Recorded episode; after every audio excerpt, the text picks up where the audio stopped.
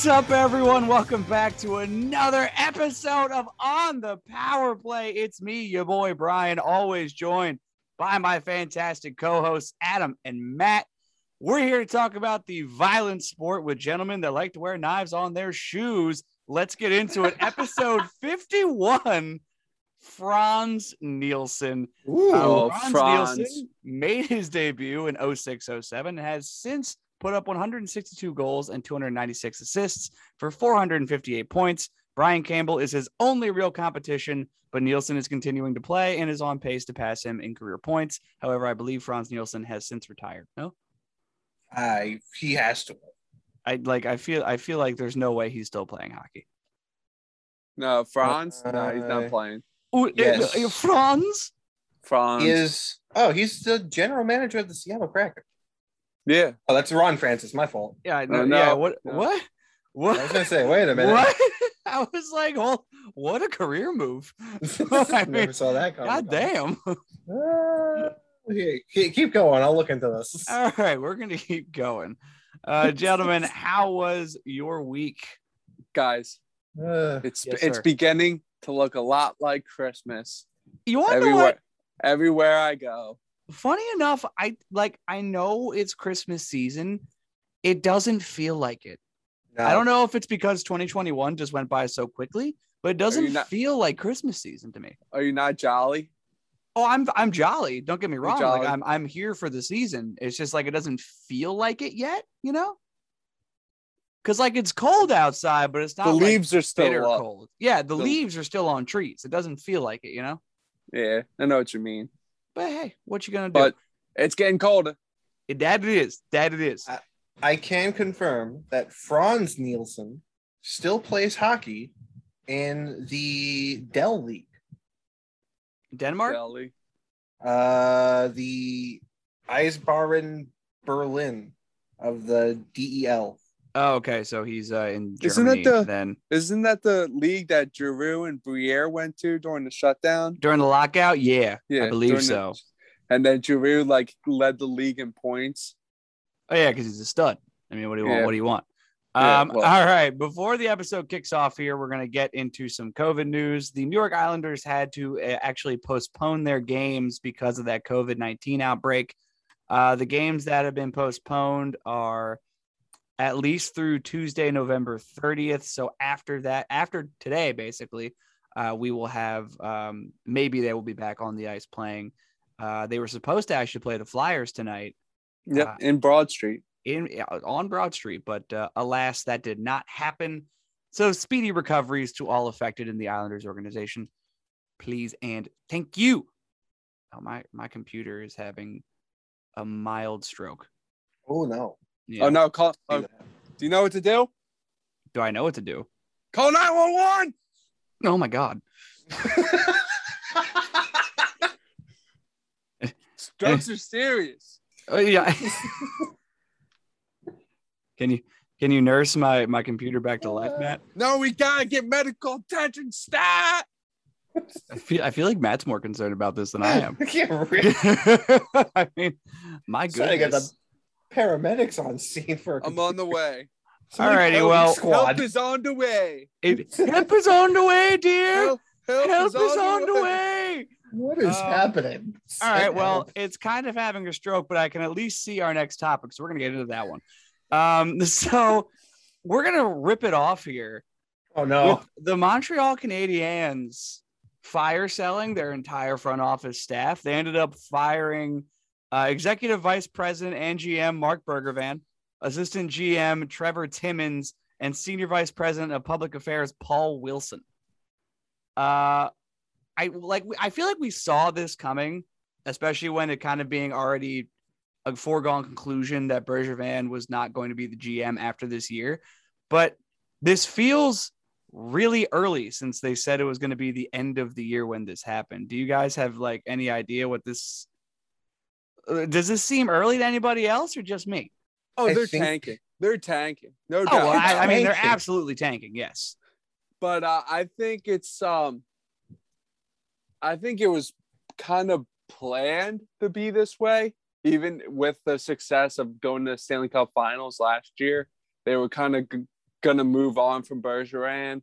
Bergeron, oh man, he was such a he was such a highlight steal during the finals. He had all those suits, man. It's like, who's this evil guy? Who's this evil looking guy sitting in the press box? Oh, it's Montreal Canadiens GM. Uh, but uh, I think uh, I know both of you guys might not agree with this, but I think uh, not matching Carolina's uh, offer sheet for Kotkaniemi kind of uh, planted the seed and the fertilizer for this to happen. Oh yeah. Oh yeah. I would I would definitely have to say so just due to the fact alone that once that happened, it felt like they missed a larger piece than they had anticipated. Like And, they um, didn't think he was that big of a piece until it happened the way it did, you know? Yeah, and, and then the you know Shea Weber is missing the whole year. He might never ever play hockey again. They missing a good amount of players. Carey Um, Price is still not Carey back. Price is still not fully back. Uh, they haven't even gotten a crumb of what they got from Cole Caufield in the playoffs. No like, Philip even- Danault. No Phillip Danault.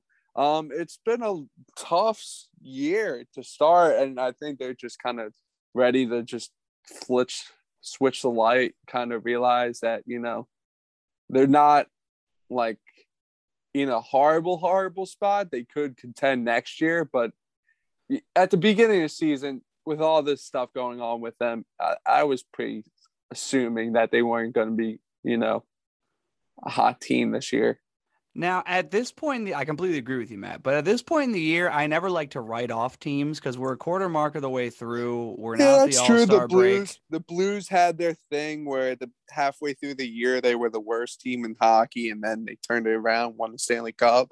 So that's always, you know, an option, like a aspect you can focus on when you talk about teams that got off to a struggling start. I guess we'll talk about other teams uh, deep in this podcast. So, but you know, it's always, Oh, but oh, will we? yeah, we will. But I think it's clear to say uh, or clear to see that uh, teams that really don't panic are, I think, better off than teams that do panic. I know that's kind of just blatantly obvious, but um, like they're just, I think they just kind of panicked and just realized that hey, like Carey Price probably isn't going to even play half of the season. Like they don't have a captain. Like they just have too much that they know they can't overcome. Right. And I think they're I think they made the best move with doing the fire cell, You know, obviously hockey fans love seeing heads roll when things are going south. I think they made the right move by doing it in the front office because the front office was already going to get revamped at the end of the year as it was. Instead of trading away key pieces to their actual franchise, like doing something stupid like getting rid of Nick Suzuki or something like that.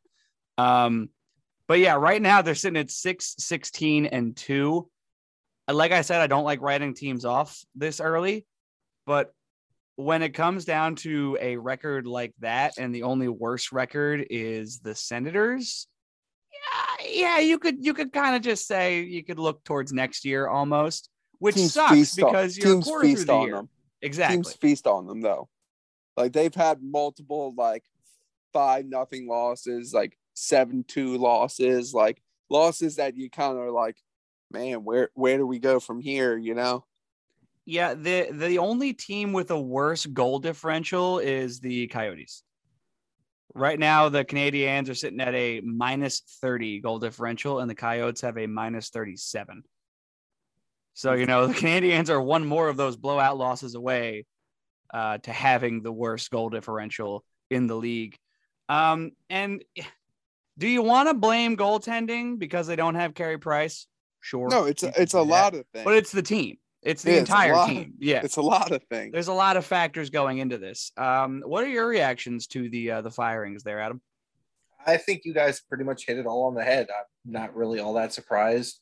I think I was kind of more surprised over the fact I heard a story that I think um, the Mellanby uh, resignation came because he saw a tweet that he wasn't in the running, I guess, for the GM role, and uh, Jeff Gorton was coming in to interview. So he's like, you know what? I'm just gonna wipe my hands clean and walk away. I'm not even gonna let you fire me. I'm just gonna walk away. Yeah, my man saw a tweet and was like, "That's it. Yeah, I'm That's done. it. I'm done. Peace. I'm done." Um, but uh, yeah, I'm not at all also really surprised. I think it's a. I feel like that resignation and everything kind of sparked things a little bit sooner than they might have wanted. But they figured, hey, one of the guys we weren't going to bring back is already leaving, so we might as well start the process now and not drag our feet any longer. Right, right. Yeah, completely agree. So we'll obviously have to keep track of what the Canadiens do for the rest of the year. There could be players that end up getting dealt. Possibly they could do an entire franchise revamping. I, I don't I don't really know what's next for this team I don't moving think forward. They have anyone that needs to be moved other than maybe like moving out Weber's contract. they they got to move that contract out and they got to figure out what's going on with Carey Price because that's a lot of money and it's a lot of years left on that deal. I think wasn't Carey Price skating recently? I thought. Yeah, I but just because he's skating doesn't mean he's coming back anytime soon. Right, but it's not like he was suffering from a- Yeah, it is, but it's not like he was suffer- uh, suffering from a physical ailment. Right. So you know, technically speaking, he could have been skating that whole time if he if he you know was inclined to if if that's what he wanted to do. But you know, that's that's one of those things where you really don't know when he's going to be back or if he's going to be back, and no one really knows. So we'll have to stay in tune with what happens with the Canadiens. But I mean, my goodness, what a what a bad year for that franchise coming off of Stanley Cup run, which Bing, is just, I just huge. I want to let you know that I just saw uh, Jordan Binnington take one of the wackiest bounces off the boards that went right through his legs. Like, yeah, yeah, they're losing three nothing in what the first ten minutes. yeah, Oof. They First li- five he minutes. Oh, yeah, he literally just had a puck ricochet off the boards at a complete 90 degree angle right at his legs. It's uh it's not pretty. But uh no, not pretty at all. Apologies for my outburst. The Sharks just scored, and as you said, it was three nothing. So I thought it was pretty ironic. Yeah, yeah. They well, they hey, there you go. Uh, you're welcome, basically. Yeah, Uh, yeah, you know, spread and the I'm- good luck because you gave me bad luck.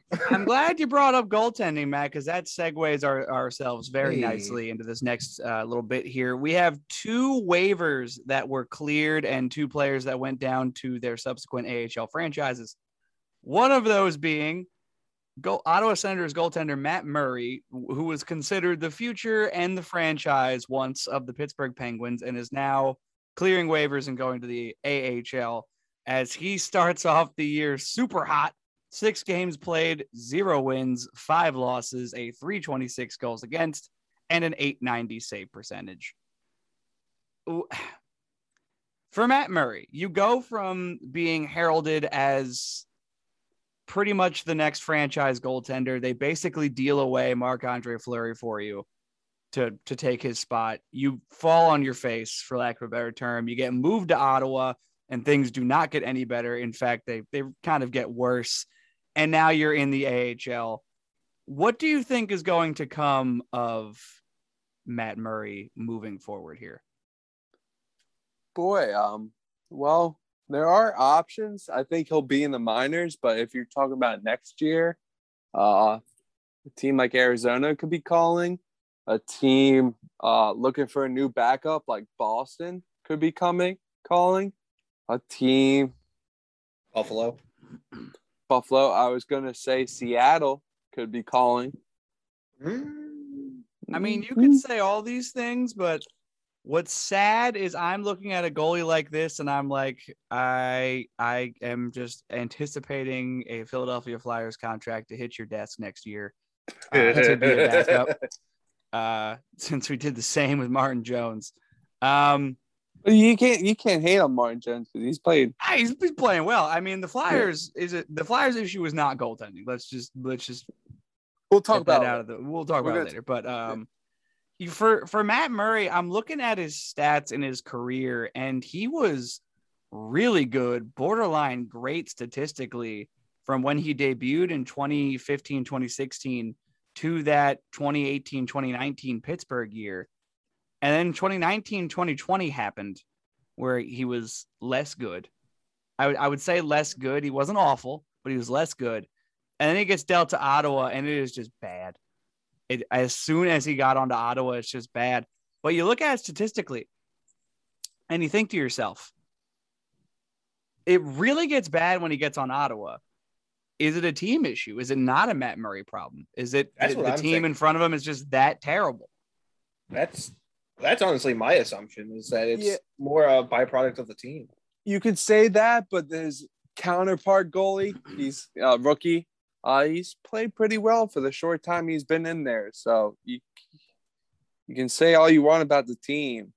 Your your your competition, your goaltending partner in a team like that, and that's who you got to be better than. And uh, I mean, hasn't been.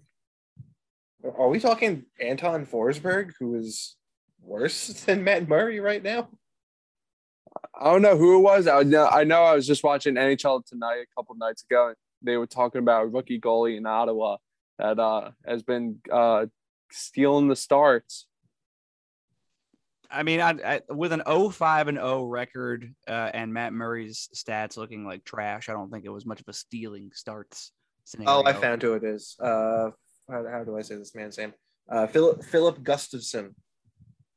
Currently, uh, nine games played, uh, three point three three goals against, and a nine oh seven save percentage. I don't have a win loss. Well, at least that save percentage starts with a nine.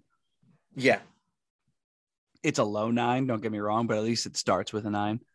it's um, compared to what I saw for Forsberg. Yeah, but I mean, when you when you look at this this Ottawa Senators team, man, are they bad? They've only won four games this year so far, which is that's just so so unfortunate. Um, and it's for a team that you know I think this whole podcast is kind of an agreement that we thought was on some semblance of a rise.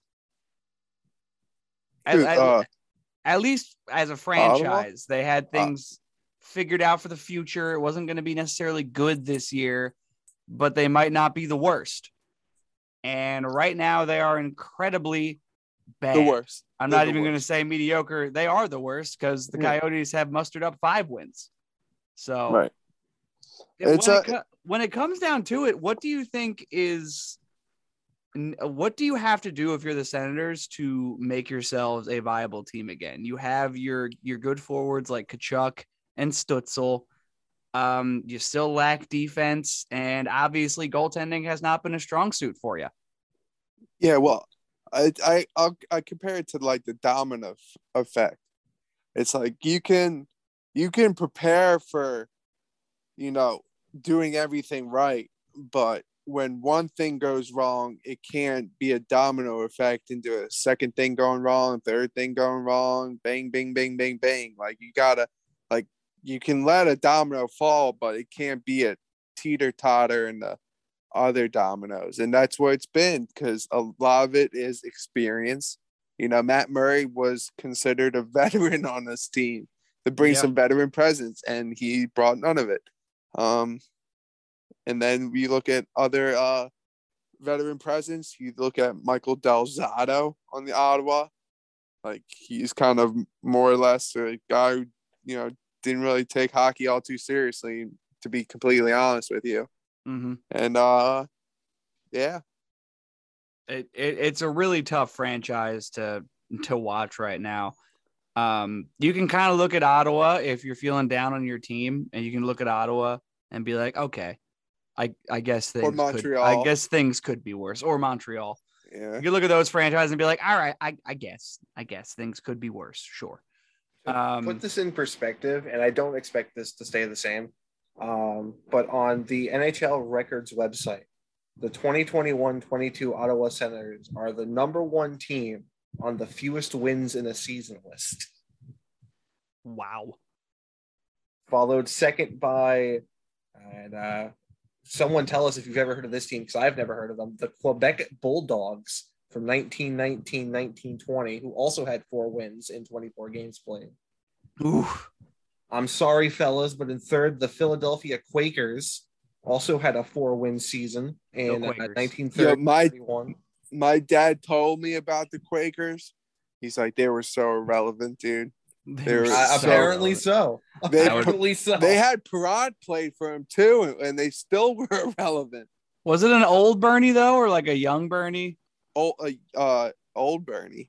Yeah, yeah. You know, when you when you have that Bernie, yeah, you know, but it's still going to be irrelevant. Uh, yeah, so it's unfortunate for Ottawa Senators fans and that franchise. Hopefully, things get turned around. I don't anticipate it happening soon.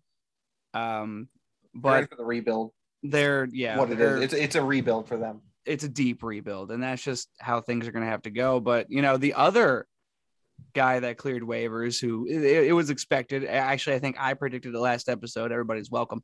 Uh, Evander Kane cleared waivers and is going down to the San Jose Barracuda, Yeah. and uh, it, he's looking to. Barracuda.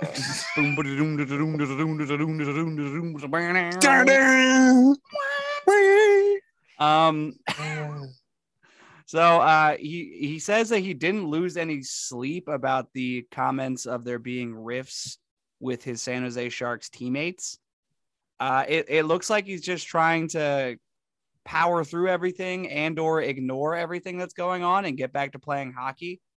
What do you think's next for the Evander Kane thing? Because there are rumblings that there is an Eastern Conference team who is not the Rangers. Apparently, whoever reported that made sure to mention that uh, who is interested in a possible trade for Evander Kane. I'll take it since I'm the I was resident. say you're the you're the Sharks fan here. Um, I was looking to find the reporter that made that. Uh, it was Larry Brooks that made that comment about the the Rangers not being the Eastern Conference team. Um, I really don't know. Um, I listened to a couple of clips from his um, press conference in the minor leagues after his practice skate today, and for one thing that really kind of caught me off guard was he was like, "Yeah, no, I never heard of any issues between like my teammates and me. Like, what whatever happened is news to me." like whatever rift happened is news to me, which I find kind of hard to believe because like it's it, it was talked about pretty heavily. yeah, But I digress from that. I think um it sounds like from all accounts from his man from his agent from um I think Kevin Kurz has talked a lot about it a little bit in other Sharks management that there, there seems to be a plan somewhere in place um that both parties, the Sharks and Evander Kane, seem to be okay with. So I wouldn't be surprised if it's going to be one of two things. Either this Eastern Conference team comes together with a deal and Kane gets moved, or Kane plays out the season in the AHL and gets bought out by season end. yeah, Where I think it's gonna it's gonna end up. I still kind of am surprised there's an Eastern Conference team involved, but I guess the Sharks want to distance themselves as far as possible, which understandable. true. Um, I I do think the Sharks want to distance themselves, just not not specifically from the player and like how he plays aspect, but in just all the off ice issues. I think the franchise wants to wipe their hands from it. And I'm interested to see what franchise wants their hands on it. That's a very interesting thing that apparently there is an actual team who is interested. I'm not surprised because at the end of the day, and I mean, Carolina is the prime example of this. Of hockey's a business, so regardless of your off ice issues, if you're a good hockey player, we're gonna bring you in. But the question is, is is he still good? I would. I mean, he did lead. He did lead the Sharks in points last year, so I think that kind so of he never he never became bad.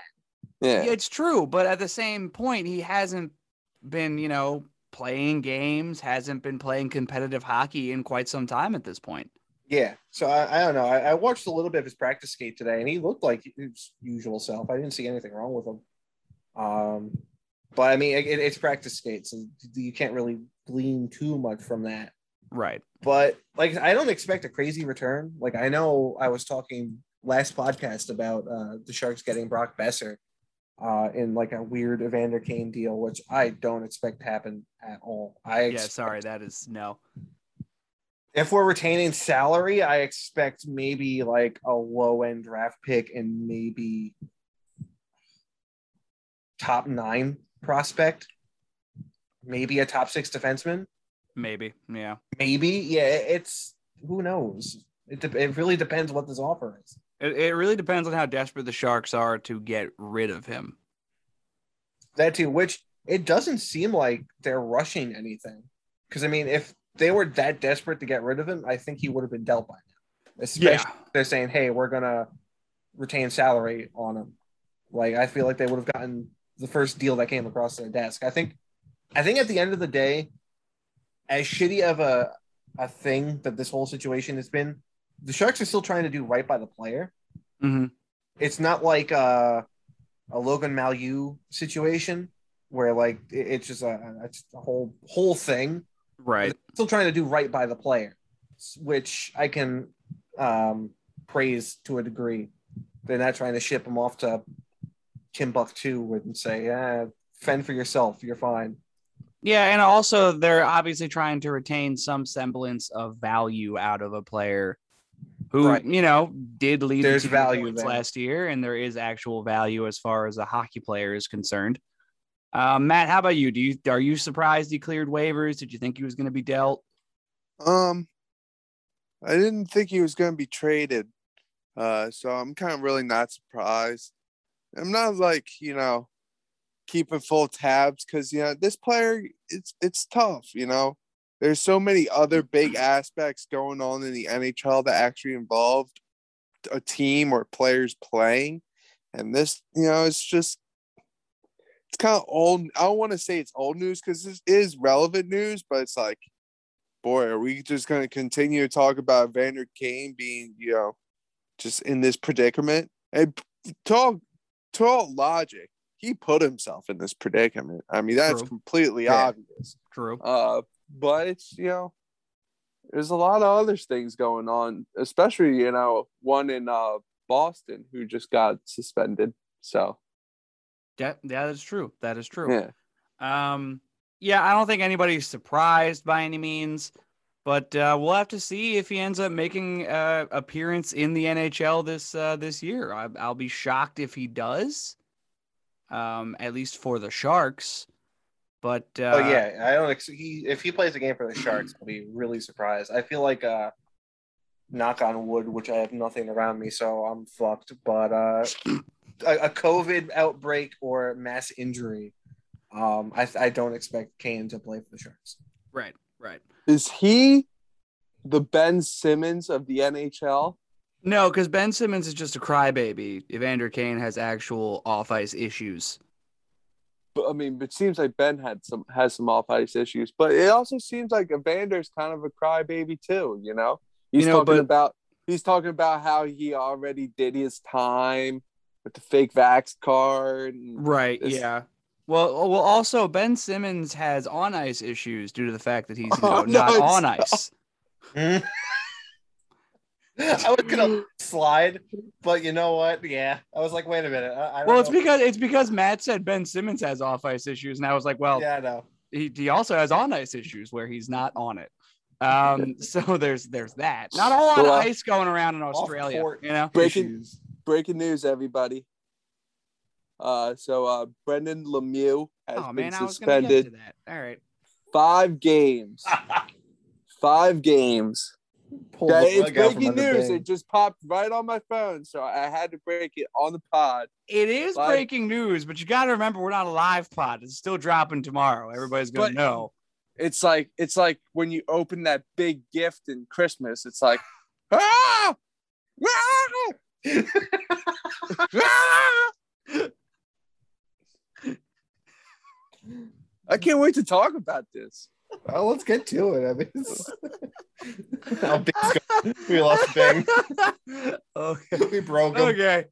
All right. Um, yeah. So I, I had I had something else lined up here, but to hell with that. We're just gonna go right into this one. Uh, We'll- we'll so yeah, bump it- that the, down. Bump that down. the the bite heard around the world The bite of Brendan 21. Lemieux bit Brady Tkachuk's hand.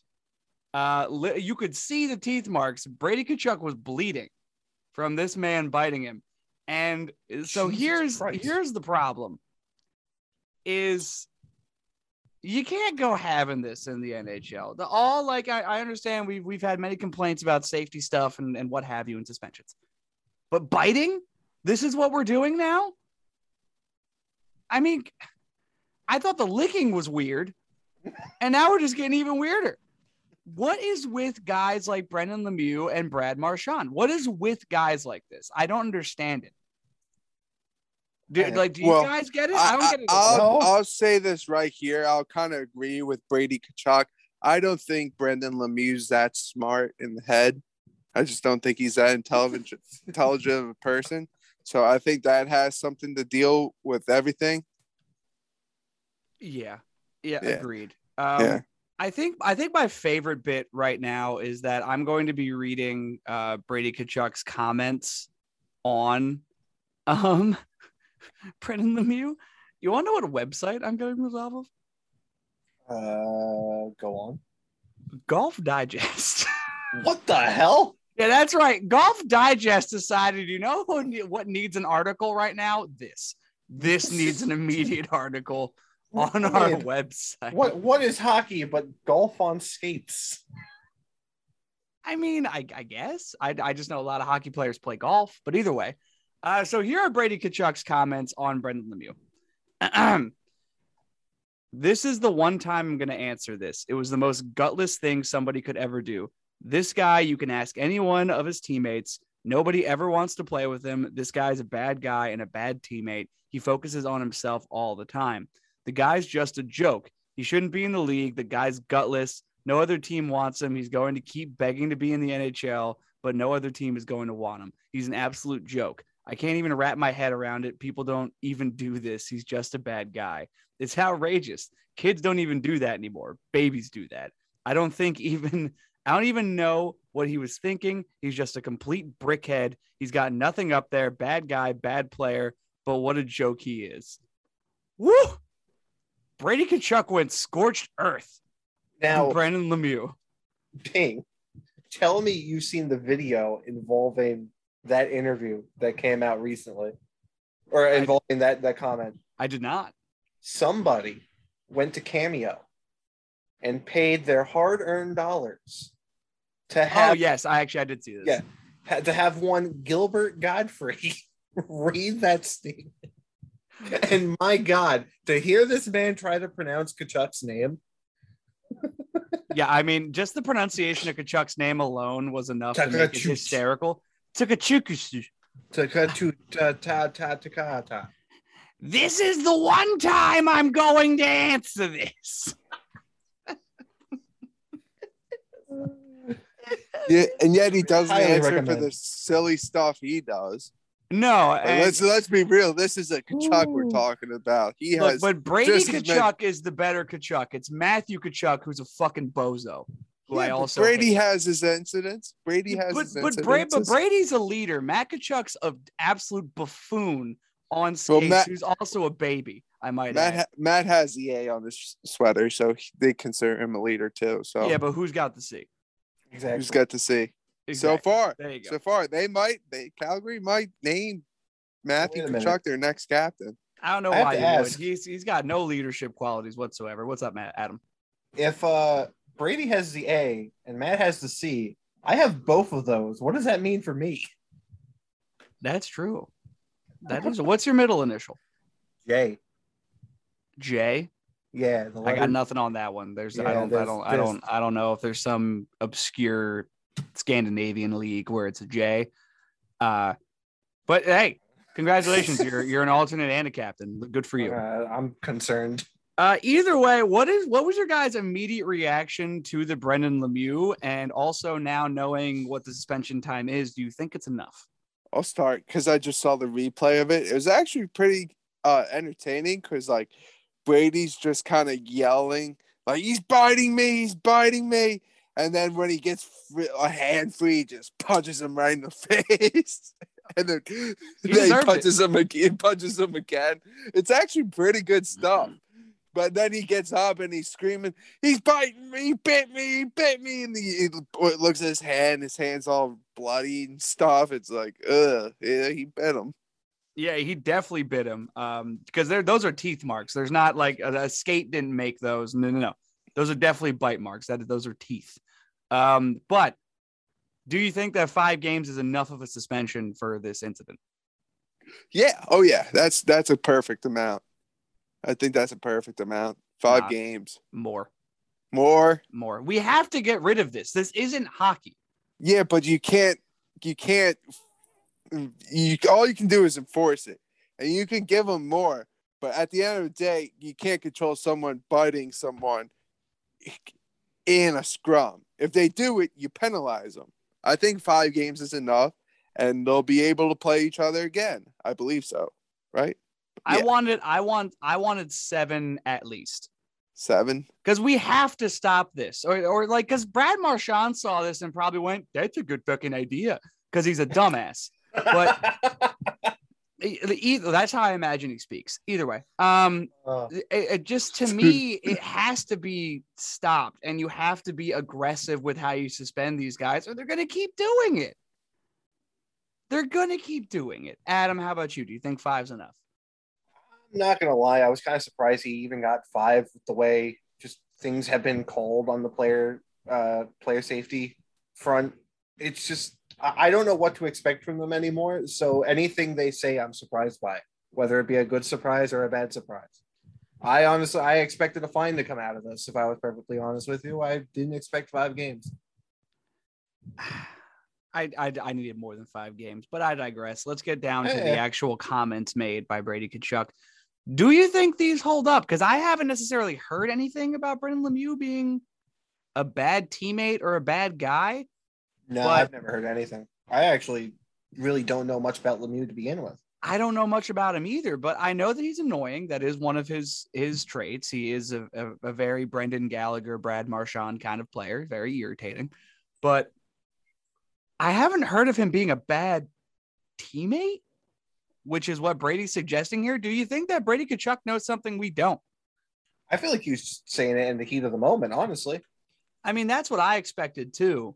Um, but Matt, what about you? Because I mean, you you pretty you pretty much have always been saying like you're pretty big on making comments about locker room guys. Have you heard anything about Brendan Lemieux being a bad teammate?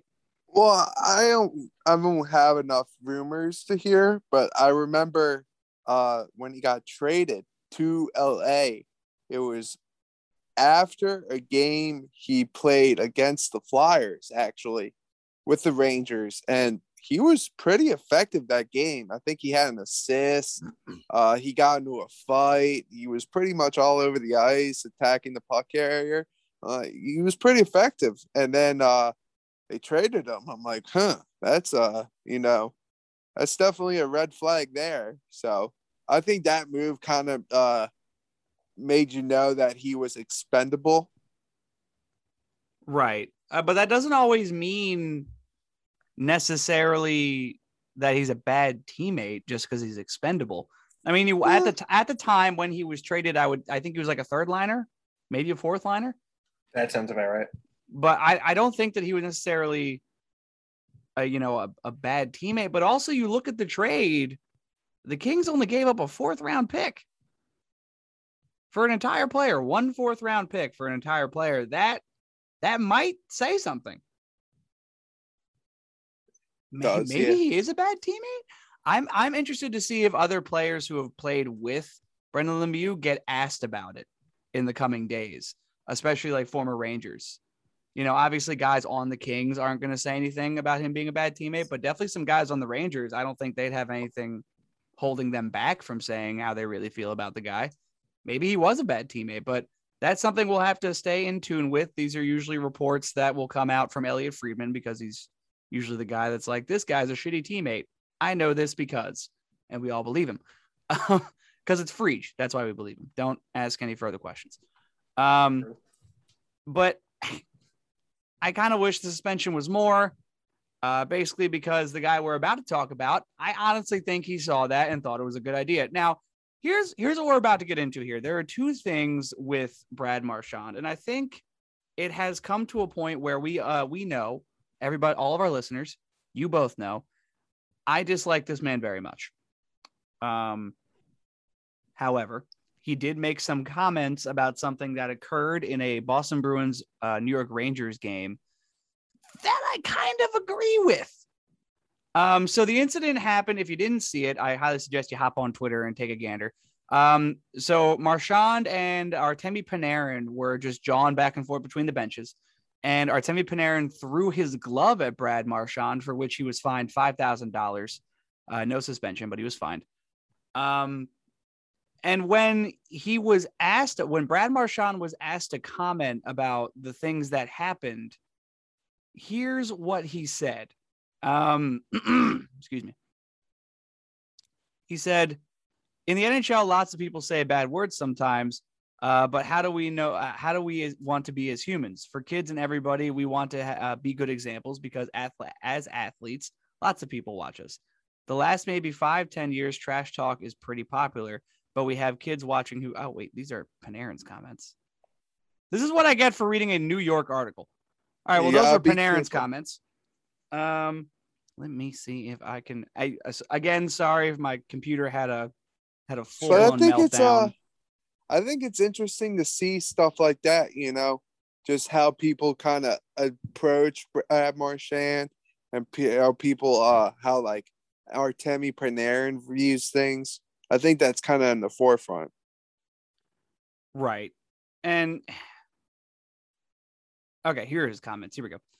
Uh, so, so this is what Marchand said after he was asked about it. He said, I said that no one in Russia likes him. So if that is now what is setting guys off over the edge, then this is the softest league in the world and nobody should be allowed to say anything because there's a lot worse things said out there than that. So if that's what he's crying about, then it is what it is. And you want to know what? I hate you, Brad Marchand. Just letting you know that right now.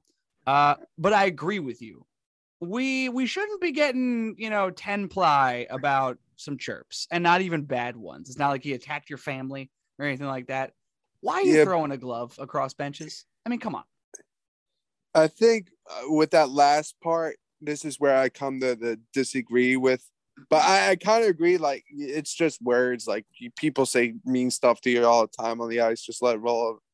But you know, these are Russians we're talking about here, and Russians are very, very prideful about where they come from, and we all know about Artemi Panarin, how he had to take time off, how he, you know, basically told you know, Vladimir Putin was unable to be a strong leader for the country of Russia.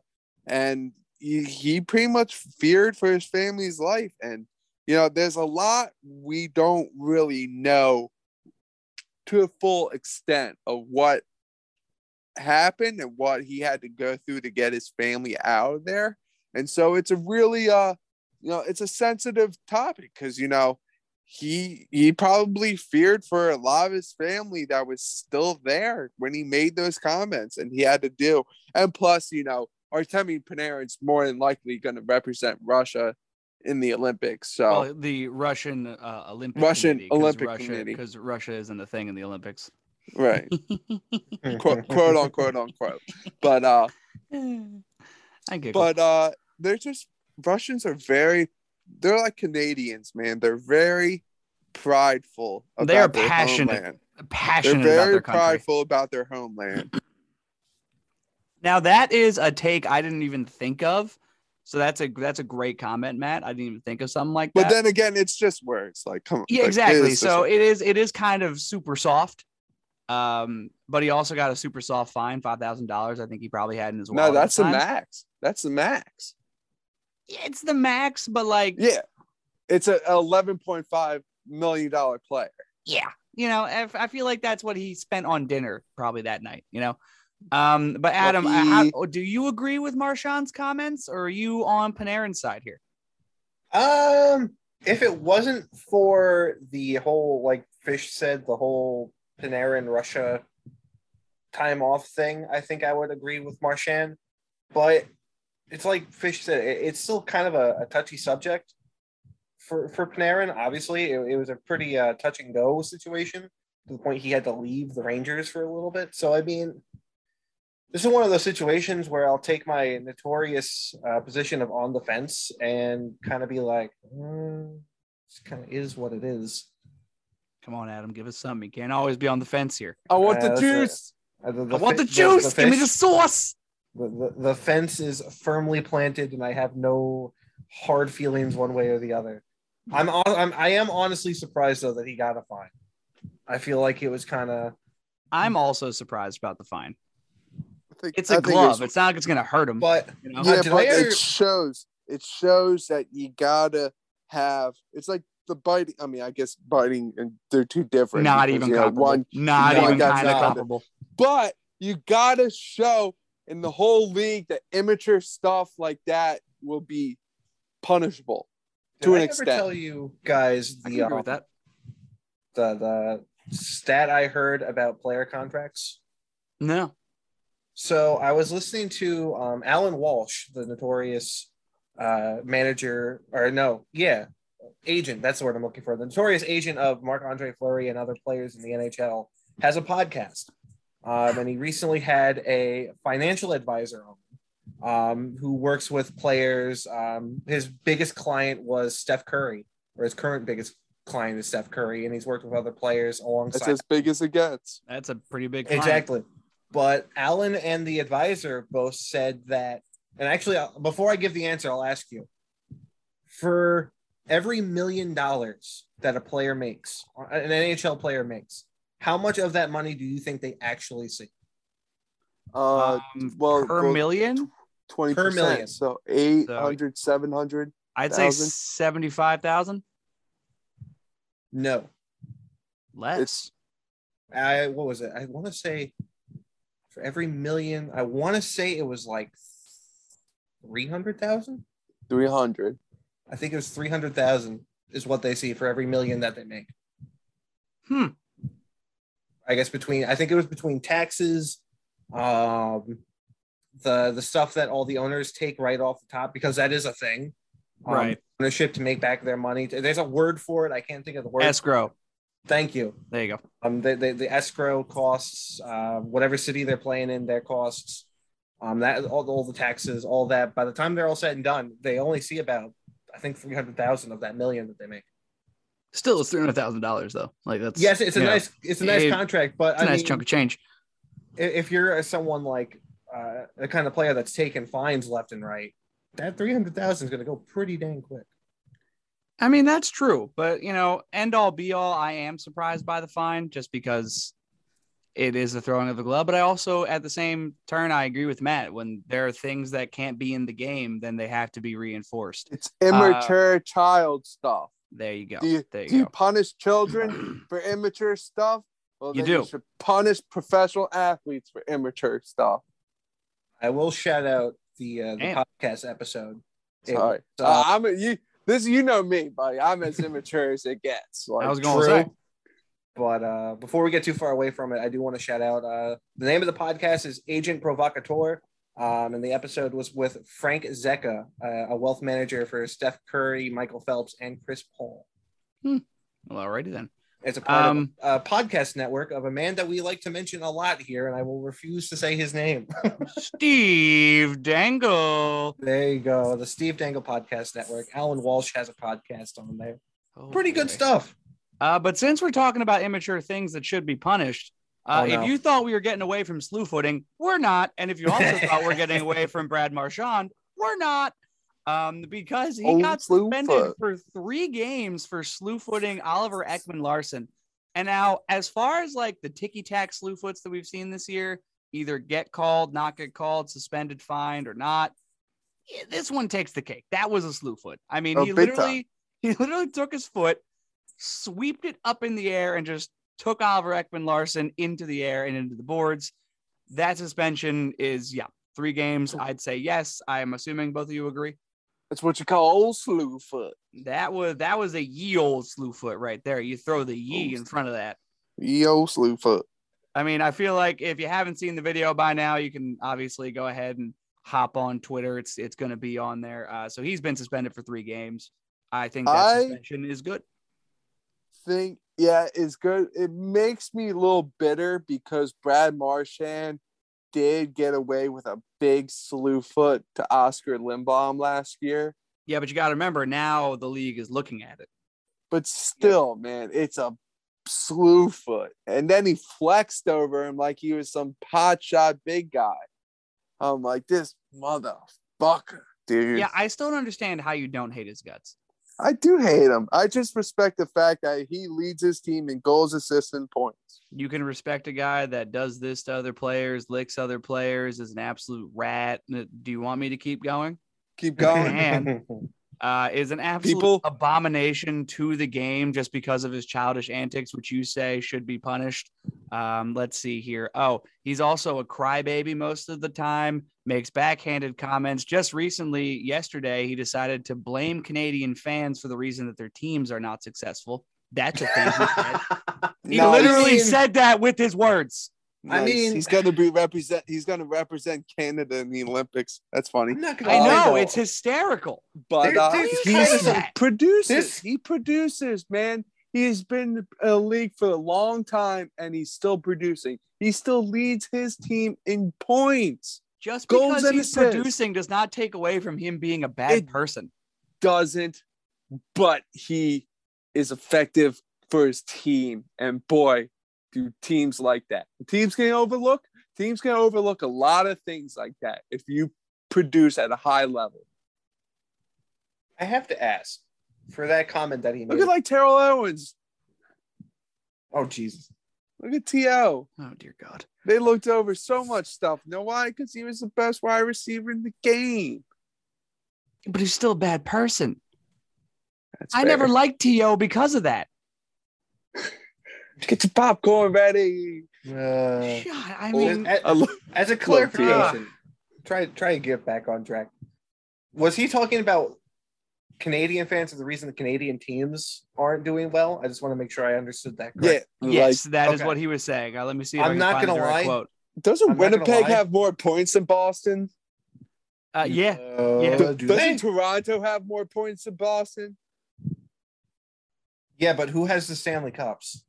Yeah. So They here's what he one said Stan- one Stanley Cup. when he was talking about That's Canadian more than fans. Jets in Toronto. he said they definitely push guys away to go to teams that don't have that kind of fan base. So sometimes the fans out there need to look the, look themselves in the mirror as well. I mean, Dude, shut the Honestly- fuck up. he's to me, he's not hundred percent wrong, but I would replace the word fans with media. Yeah, don't blame the fan base. It's not But their the f- fault they're passionate about their teams. You play in Boston. Yeah, but I feel like I don't hear a lot of. I mean, the team's good, so that makes a big difference. But like, I don't hear the things I hear about in Canadian markets. I don't hear from a team like Boston or Pittsburgh or any of like the U.S. based teams that like they struggle and everyone is like the world is falling. Like I'm sure there's those fans out there, and I mean we've done it with our own teams, so I mean we get it, but he's not hundred percent wrong. How many I'm- players has Toronto fans thrown away just because of a bad game? Well, like I'm not saying he's wrong. I'm saying just shut up. These are not comments that need to be made. I, I Shut your mouth. what, what what was the context for the comment? Uh, I don't know exactly what the question was. I like to Um, imagine it's like, why is Boston doing so good? Yeah, well, um so I think he was asked about it after a tweet from Anson Carter. Um, so Okay. Anson Carter, one of the good guys. yeah, right. Um, so uh, Anson Carter's tweet read, watching the Bruins game and heard the Canucks game analyst say he hated Brad Marchand and Canadian hockey fans wonder why NHL players don't want to play in Canada. It's because it's not just about the game. It's always personal with some of the media uh, coverage there.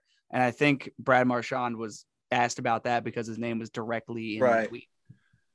Um, but just stop. Not just wrong. shut up. I mean, come on. I mean, right. there was no reason to ask about it.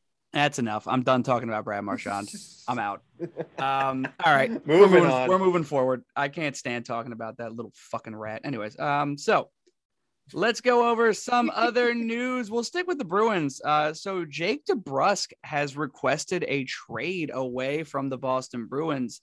Uh, apparently, they they both need a refresher or something like that. And the GM did confirm that he had asked for a trade.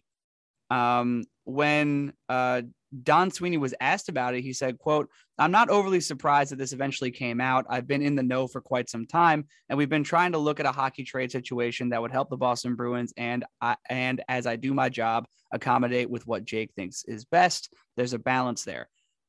I, he was healthy scratched in the game against Vancouver where the slew foot happened. Um, Uh, he he has scored six points, three goals, three assists in 17 games. It's not like Jake DeBrusk is bad, but like I'm interested why he wants out of Boston. He's a he's a defenseman, right? Yeah. No, he's a forward. He's a forward, isn't he? oh yeah. No, is he? I thought he was a defenseman. I'm pretty sure he's a forward. All right, figure it out because I feel like I, I I'm pretty it. sure he's a defenseman. left winger. No, he's Oh, a he's left left winger. winger. Okay. He's a winger.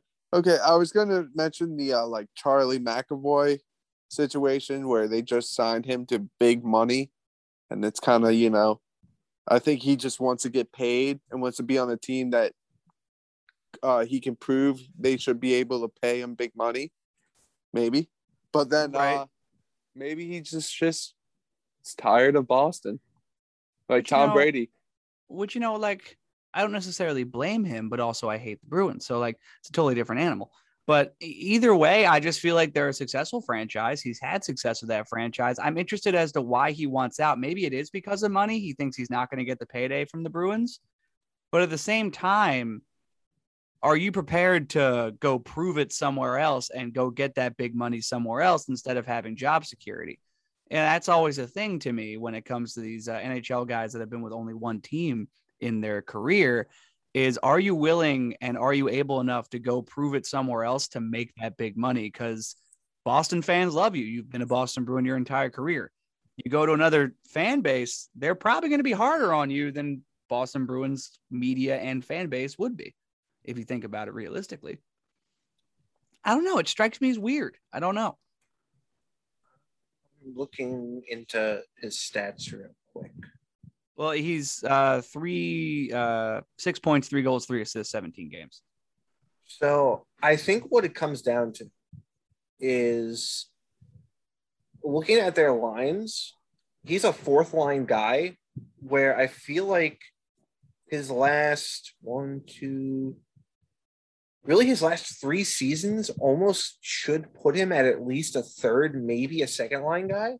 So I think what it comes down to is the Bruins are just too overloaded with guys that he just wants a shot and the Bruins can't give it to him. Right. That's it I is think that's I think that's what it comes down to. I I can hearken this to um the Barabanov trade that Toronto made. He was a guy that a lot of uh Toronto fans said like, "Hey, this kid is actually like something and he should be getting a shot." But Toronto was so overpowered all over the lineup that Barabanov couldn't crack the lineup because it was too good. Mhm. and they said, you know what, we don't want to stunt your growth. We we you know we want to do good by you. We'll trade you to somewhere that can give you a shot. And he's killing it in San Jose. I've loved every second I've seen of him. Right. Um, so I think that's really what this whole DeBrusk thing comes down to, which is also why I think the Bruins are looking to work with him and get him into a situation that he can thrive in, and not send him to a, a Buffalo or something like that. Right. Um Because he yeah, has I mean, in his career, he has 140 points in 261 games. yeah, he's a good player. It's just uh maybe that is it. Maybe it's just the the franchise the team is too deep and he just can't seem to get his uh, spot on the ice. It's a possibility. Uh but I do hope good things for Jake DeBrusk because he's a good player. And I, I like Where the way he plays. Where do we think he lands? Because our buddy uh, Jeff Quake in our group chat texted uh, earlier that apparently the Rangers are circling on Jacob DeBrusk right now. Um, I, I honestly could see him going to Vegas just because that's what Vegas does. Um, I think there are a lot of teams that should be in on him, but they all might be in cap hell. But I also I would not be surprised if he ends up being a, a New York Ranger. Honestly, that would not shock me in the slightest. no, I'm, I, I I felt this when I heard it. Evander Kane to the Bruins. I guess it's a possibility, but you know, do you think DeBrusk? Do you think they're going to want to send DeBrusk to San Jose? I can't see why they wouldn't. Well, if they're trying to work with DeBrusk, I mean, San Jose, no offense, is not an up and coming team. No, but they've got a lot of youth in their lineup right now. Yeah, I guess maybe Evander Kane to the Bruins. Fuck it, fuck it, let's do it. I mean, let's. I'm be, there for I feel like I'm not gonna lie. I feel like that's a not a bad fit. It's not a terrible fit. No, uh, Evander Kane's game fits in Boston. If if that trade happens, Boston wins the cup.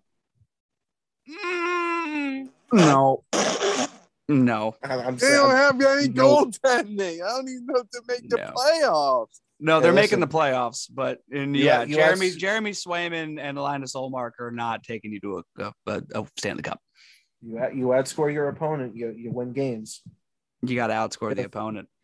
Exactly. What does Evander Kane do? Score goals. Mm, He's does al- he? he also gambles on games too, and Yeah, that- gets That, fake, that, that- he does fake it. vax Hold on.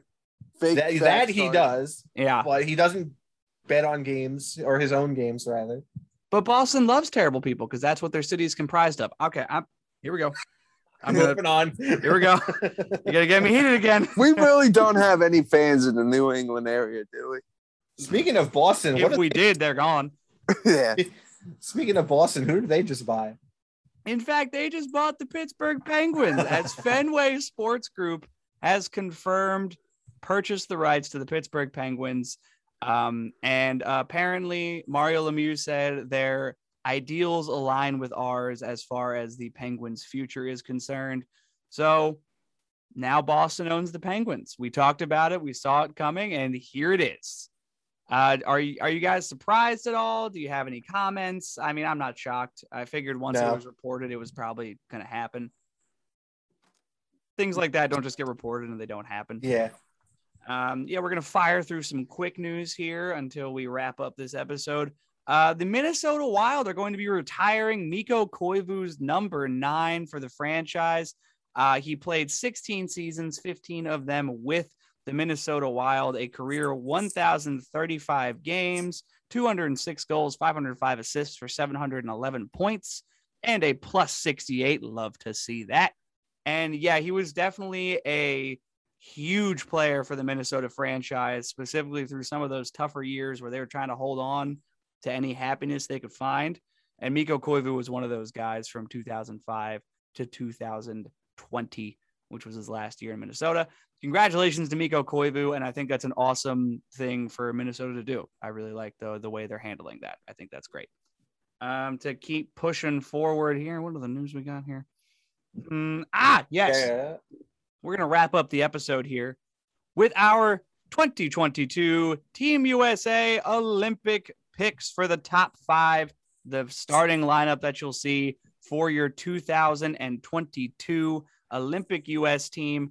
Now, as we know, this Olympic team is stacked, yes. However, they're not Canada. So we're going to have to look at this starting five and how we build it as such uh, and think to ourselves, can this starting five beat the Canadian team? Um, so where do you guys want to start? You want to start with forwards? I'll s- I'll start with the forwards. Yeah. All right, all right. Do you want to do you want to rip it off there? All right. Well, with center, I've got the first first line center hailing from out of Arizona, playing for the Toronto Maple Leafs. Obvious answer: Auston Matthews, first line center. Yep. Done. Done money. That's also who I It's had. pretty obvious. Um, my left wing, I'm gonna go a little bit on the older side. It- it's still kind of up in the air if he'll even make the team, but I think he'll find a way on there. And that's uh, Mr. Playoffs, Captain Joe Pavelski, or Mr. Ooh. Captain America, Joe Pavelski. Yeah. I think he'll be your left winger. And as far as uh, you know, a right wing's you know concerned, I you know I want to be a homer and say Joel Farabee. That would be awesome. But I, I think he's don't- going to make the team. I don't think he's in the starting five. Okay, that's uh, that would be that's very uplifting. Um, I guess you can just go Patrick Kane. I guess it's an easy answer. I think they would kind of separate him and kind of put him down their lineup so they can spread the depth. But you can definitely say Patrick Kane's a first line right wing, right winger on Team USA. So right, right. All right. I like it. Adam, how about yourself? Uh, definitely Auston Matthews at center. Um, Patrick Kane, I think, is a, a lock in for at least the starting five. I'd be shocked if he wasn't in that starting five. As for the other winger, I I appreciate Fish's pick of uh, Joe Pavelski. Um, I don't think he hits the starting five though. I think I'm going to give my other wing spot. I want to see how good he's doing if I can find his stats. but I'm kind of feeling uh, Blake Wheeler. Ooh, I like that. I am a fan of that pick. What is Hmm. it? He's, he's got seven assists in 17 games, no goals. So I mean, it's not great. But I, I for whatever reason, my eye is going to Blake Wheeler. There's one other guy I'm thinking, but I don't think he makes the top five, and that's going to be TJ Oshie. Right. And, you know, also he's having the, those injury struggles right now out of Exactly. the lineup. So I don't think he's going to crack think- the starting five either. I'm going to go uh, Kane, Matthews, and Blake Wheeler as your your forward core, or your top line rather for uh, Team USA. Hmm, Blake Wheeler. I like that pick. Uh, I also have Auston Matthews and Patrick Kane. I feel like those are two locks. If they aren't locks, I will be absolutely stunned. And for the other winger, I actually have Johnny Hockey. Mm. I got point. Johnny Gaudreau, little, That's a good little southern New Jersey boy. Come back home, Johnny, please. Um, uh, but that's that's who I have just because it, it's Johnny Hockey. You don't get a nickname like that without being incredible. So my my starting forward uh, line there is Auston Matthews centering Patrick Kane and Johnny Gaudreau. Alrighty, let's move to defensive pairings. Uh, would you also like to start that off, Matt? Oh boy. Um I'll go I'll I'll throw some names out there. Uh John Carlson I'll throw out there because I think he's probably your best American defenseman. Um it's tough. Is Matt Dumba an American? I believe so. Um, let me check. I'm pretty sure Matt Dumba's an American. no, American. he is Canadian. Yeah, Oh, Matt he's gonna- Dumba's Canadian. Yeah. Um hmm. it's tough. Uh is Pietrangelo an American? Yeah, I believe he is. Petro is an American. However, I feel like there's a big name here we're forgetting. Probably is. Names. But uh I got mine too. I got Oh, no. Pietrangelo. I got Pietrangelo Pietrangelo is Canadian. Petro is a Really? Canadian. Yep. Okay. Um. Yeah, how time me many. think- Like, yeah. How I'm many? Well, can I thinking, I'm thinking, I'm thinking former Norris winner here. Very recent. Very recent. Uh, Like, I John, mean, well, I mean, John real Carlson. recent. Didn't I'm talking- John Carlson I'm talking incredibly recent. incredibly oh, recent? oh, I know who you're talking about. Tell me, baby. Adam Fox? No? Oh yeah. No love for Adam Fox? I was Oh, going to wanna give some love to Adam. Fox. I All was Kid's right. gonna give Adam incredible. Fox Kid's incredible. I, I mean, it just, it is what it is. I don't have him in my starting pair, but he's incredible. I'll pick Carlson, Carlson and Fox. Offensive focus, no defense whatsoever. Well, I mean, it's the Olympics. To hell with defense. Yeah. Uh, all right, Adam, how about yourself? I'm going to give my uh, nod to Adam Fox. And I think I'm actually going to give my other one to. Do I want to go? Yeah, you know what? I'm going to live by the, the Seattle mantra we came up with of youth and give it Youth. to Quinn Hughes. Quinn Hughes. I like it. I like that. He needs some good news. news. He needs some good news. He needs a good His team bro- to play on. That might be His, helpful. bro- his brother made the U.S. junior team. His other brother just got paid by New Jersey. He needs some Hey, good news. He just Just- got paid too. Oh, oh yeah, we He didn't did, even yeah. mention that. Oh yeah, we didn't. Uh, so the New Jersey Devils uh, got Jack Hughes for eight years. What was the rest of the deal? Eight million. Eight million. He's got an eight by eight contract from the Devils. That is a solid lock there. Good for Jersey and good for Jack Hughes. Uh, to keep going here, for uh, so your line was what, Adam? Uh, Fox and Hughes. Alrighty, I'm also going to give a nod to Adam Fox here, uh, just because I think he definitely deserves it. And in the other spot, I'm actually going to go ahead and give that to Zach Werenski. Ooh. I think he is a solid American assistant captain of those Columbus Blue Jackets who are performing better than I think we had expected. And I think he is a solid, solid pick to be on that top line. So I'm going Adam Fox and Zach Werenski. like it. Uh, all right. It's my favorite portion. We got the goaltenders. Let's get into it, Matt. How about yourself? Oh boy, oh boy, oh boy. Um, I'll just go easy answer quick. I don't I don't think he'll be, but you know, he's gotten off to a good start this year. Um, and they might want that veteran presence in that. Probably be his last opportunity. Jonathan Quick. Okay. All right. I like it. I like As it. your starting goalie, huh? I mean, I'm I'll be surprised kind of, but I kind of like where your head's at there. Adam, how about yourself? I'm gonna go what I actually thought was gonna be the easy answer and uh, say Connor Hellebuyck. Connor Hellebuyck. Yeah, I would say that would be the easy answer. Not the answer the I went with, but it is the easy answer. I actually have an absolute stud who, if the team in front of him would play any semblance of hockey, they'd be incredible. I got Thatcher Demko. hmm I don't know if he's starter, but he de- I think he might make the roster above uh, Jack Campbell at least. With how he's playing this year, though, I think you got to at least give him a look for starter. They they might. I can see it. Well, hold on. Let me let me comp um their their stats here from this year. And Thatcher Demko. I Okay. have it actually right here. I think. All right, I got I got him pulled up as well. So Thatcher Demko right now sitting at 7 10 and 1, not because of himself, obviously. 296 goals against, 908 save percentage. Connor Hellebuyck with an actual franchise in front of him, 7 6 and 4, 260 goals against average, and a 918 save percentage. Um, pretty comparable, if I had to be honest. And I think Thatcher has been more impressive, maybe due to the fact that the team in front of him is terrible. There is one honorable mention I feel like we should give a shout out to, and that's Toronto Maple Leafs goaltender Jack Campbell. Oh, for sure. I think I I think he'd probably be the third goalie, honestly.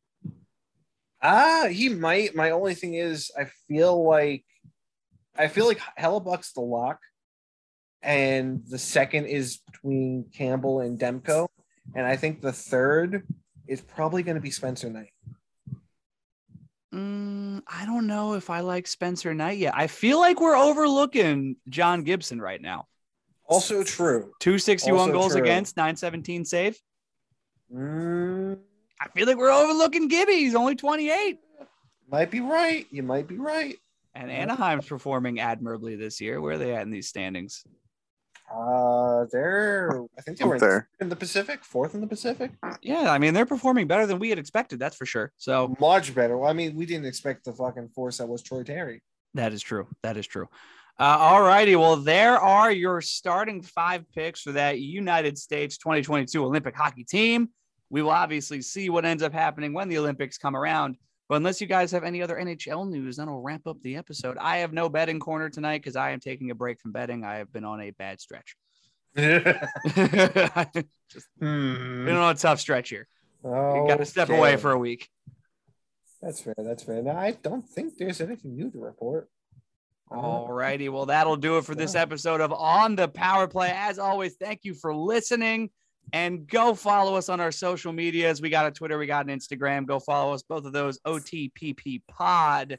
While you're on those uh, Instagrams and Twitters, you can click on those links in the bios and go to our merch store. We got all the stuff you're going to need for the cold months coming ahead. We got sweatshirts, we got hats, we got mugs for your hot chocolate, we got masks for you to start going to NHL games and rep the brand. Thank you very much for listening, and we out. Thanks, everybody. We love you.